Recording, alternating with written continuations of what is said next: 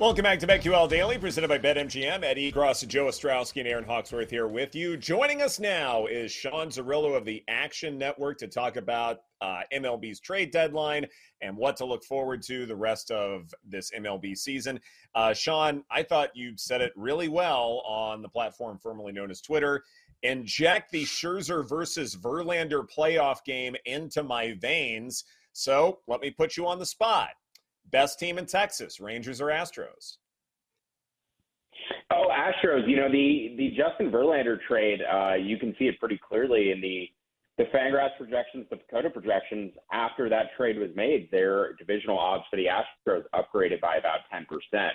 Now, I think a large part of that is the fact that they got Jose Altuve and Yordan Alvarez back right at the same time that the Rangers basically lost Jonah Heim and Corey Seager. Uh, it seems like Seager might be ahead of schedule, coming back sooner than expected, but wrist injuries always tend to sap power a little bit. And he was having such a dynamic season.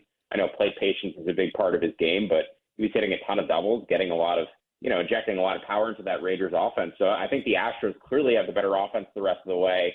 I think the rotations are comparable, if not a lead to the Astros, and I give them the better bullpen as well. So Fangraphs, PECOTA, between them, they have the Astros winning division between 60 to 70 percent of the time now. Uh, and you can get the Astros at minus 110 to win the division, even minus 120. I would probably make their fair odds around 60 percent at this point, and minus 150 implied. So certainly seems like an edge on the Astros to win the division. Both public projections agree with that, and I think the way the rosters shape up down the stretch would align with that as well. In addition to the fact that they have a pretty similar strength of schedule, I believe they only play each other for one series, one three-game series in Arlington, and we'll see if Seager's back by early September for that one. Hey, Sean, we were uh, debating earlier in the show that if you're a team sneaking into the playoffs, which path would you rather have? The top heavy path with the National League in the Braves and Dodgers, one and two in the World Series odds, or more depth, teams that really help themselves in the American League, where you have the third, fourth, fifth, sixth, and seventh favorites. Uh, what would you rather deal with? Uh, possibility of the, the top heavy teams, which would be very tough in the National League, or all this depth that we're seeing in the AL side?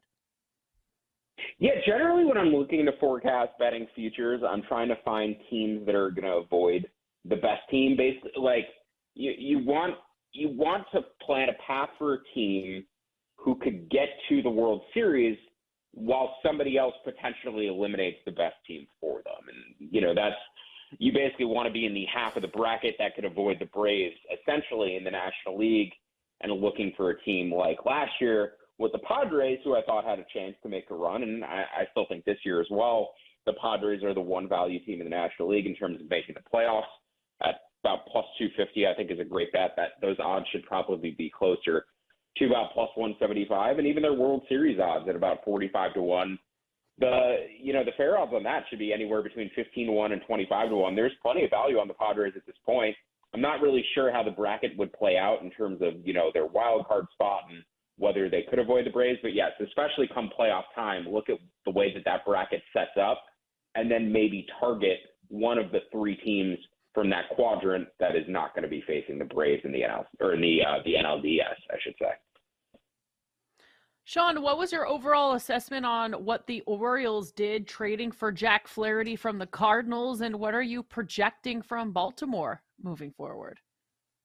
Yeah, I thought it was underwhelming. You know, Baltimore has the most loaded prospect system, I believe, of all teams in the minors, and especially in terms of what they have, which is a ton of position player depth and a lot of guys who are blocked currently at the major league level by youngish players who are under control for several seasons. So it seems like the Orioles at some point do need to cash in those prospects and considering they're in first place in the league East, uh, you know, very much in contention for I believe I said the last time I came on the show that the Orioles had a chance to finish with the best record in the American League, and they've overtaken that spot to this point. So their contention mm-hmm. window's open, and they're not really playing it, you know, in terms of their front office like it is. I wish they had been more aggressive in terms of getting another reliever to complement Cano and Bautista because it seems like, you know, those guys throw two days in a row and then they're unavailable for a third day. Well, in a seven game series, you really need all hands on deck. Um, and and uh, just a more impactful starter than Jack Flaherty, a guy who's been kind of a league average to below average pitcher the past couple of years. So maybe they're able to make some modifications to Flaherty. They seem to be pretty good with their pitching player development and getting, you know, Arsenal's more in line and uncovering things that other teams haven't found. But at the same time, I just wish they'd been more aggressive going out and targeting a guy like Eduardo Rodriguez or, you know, a Dylan Cease or a Lucas Giolito. It seemed like that was the type of pitcher they needed, you know, a tier or two above a Flaherty. Yeah, it does seem like that last year we were upset with Birdland and what they did, uh, you know, getting rid of Trey Mancini, regardless of whatever happened to him. Still, though, it was a move that we were sort of souring on because it felt like the O's were starting to put everything together. Maybe this is just something we're going to get used to every year and say, hey, Baltimore should have been doing more, but they hung on to their prospects. So maybe, maybe just, you know, par for the course as far as, uh, you know, an annual tradition at the trade deadline. Want to ask you about the Marlins because when I was power ranking teams, I felt like won the trade deadline.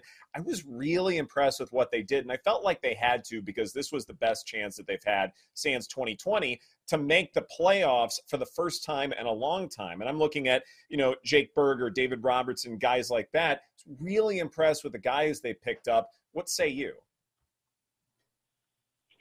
Yeah, you know, they certainly needed to have power. And even though Jake Burger doesn't get on base, it just sort of adds a, a different dimension to their lineup. If you can get into a short series and Jake Burger and Jorge Soler can actually hit a couple bombs, Josh Bell to give them some contributions from both sides of the plate. I mean, it, it just lengthens their lineup, and they have the kind of high end pitching depth that you would want to see with guys like Alcantara, who's pitching much better of late, by the way. Uh, Braxton Garrett has his moments. Jesus Luzardo, I think, is, could be a really solid number two. And if you're going to tell me that Eury Perez is going to potentially be in shape, you know, down the stretch, uh, you know, and a little bit better than what we saw earlier in the year after getting some major league experience, the Marlins could interest you potentially in a short series after adding to their lineup. Uh, you know, David Robertson blew that game yesterday, and I was on the Marlins. That was a little bit frustrating, but their bullpen has projected very well for me all season. Uh, just in terms of the math, though, the Marlins were a team that I I bet the preseason win total over on, and then you know right around the All Star break, I took bets against them to make the playoffs. So sort of kind of in a position where I want them to keep playing well but also kind of want them to miss out on the wild card by a game or two. Uh, and, and that sort of feeds back into the Padres and the Phillies, you know, who I think are just higher upside clubs who, if they make the postseason, are going to be dangerous and potential World Series contenders, just like we saw both of them getting to the NLCS last year. So, yeah, Marlins, you know, I, I like the moves they made, but I'm still not quite sure if it's enough. Um, I wouldn't bet against them at this point. I think the math is sort of aligned with the betting market, but I, I still think they're on the outside looking in, they're going to need to overachieve a little bit the rest of the way. Sean, what did you think about the teams in the Centrals? Uh, we stress winning the division. Teams do that, and you understand why. Now, the teams in the Centrals probably not going to get a bye, but I thought it was pretty notable. On the AL side, you've got Minnesota and Cleveland. It's a two game gap there. On the National League side, Cincinnati and Milwaukee. None of these teams are really buyers. The Cubs were, but these other Central teams weren't. What'd you think? Yeah, you know the Reds, along with the Orioles, the team I was disappointed by because of all the prospect depth that they have. Uh, even could have traded a guy like Jonathan India, who seems like he's just surplus relative to all the other pieces they brought onto their roster. So, yeah, sitting in first place in the NL Central, just like the Orioles are sitting in first place in the AL East, in desperate need of pitching, and didn't really go out and address it, which is disappointing because – you know, uh, there was a very good point made on MLB Network yesterday during the trade deadline coverage, but prospects are meant for two reasons. One, to help your major league roster, and two, to help you deal for things to help your major league roster. And at some point, you have to decide what you're doing with them. And it's very evident that both the Reds and the Orioles have more position player prospects than they're going to be able to put on the field at the same time. So at some point, they have to trust their talent evaluations and trust what they're getting back relative to what they think their players they're giving up are and actually make some moves and you know choose a direction. Because sitting here in contention at the first year of what could be your five or six or more year contention window and not really improving your roster at the trade deadline as the other teams around you, like you said, the Cubs are, or even the Brewers to a degree did, you know, it, it's disappointing to see because these are teams I have small investments in from a futures perspective, but more so I just think they're really exciting clubs and it would have been nice to see them get to the postseason with just some additional pieces on their roster. I, again, like Giolito, Lance Lynn, these are these are pitchers that I thought would have gone to Baltimore and Cincinnati, not to mm-hmm. LA. So definitely disappointed by these these sort of uh, mid-market clubs, you know, not getting mixed in in the trade market where they actually have an advantage as compared to free agency where the allure of a bigger market like Los Angeles can overtake a player. Who are some of the other teams that disappointed you and maybe one that we haven't touched on that impressed you at the trade deadline? Well, you know, the Mets in terms of picking a direction and realizing that the plan that they had wasn't going to work, that this isn't a winning team that they had built, and basically deciding that they're going to front a bunch of money to acquire a farm system, I think is really interesting because we've never seen a team do this before. We've seen the Yankees buy up all top tier free agents in the past, but we've never seen a team flex their pocketbook to basically acquire two top 100 prospects and a bunch of other fringe, you know, top 150 prospects. So certainly love the direction that the Mets took, getting rid of Scherzer and Verlander, but actually acquiring back impactful prospects and setting themselves up not necessarily for 2024, but definitely for 2025 and beyond with all the prospects that they already have in the minors. Again, a bunch of position player prospects don't really have much pitching player or much uh, much pitching depth in the minors, but certainly going to be able to deal from a an area of strength with all their position players in the future. So I like what the Mets did quite a bit um, just sort of resetting the direction that they're headed. A team that, you know, really confused me was the Yankees. They were the last team to make a trade. They didn't really pick a direction.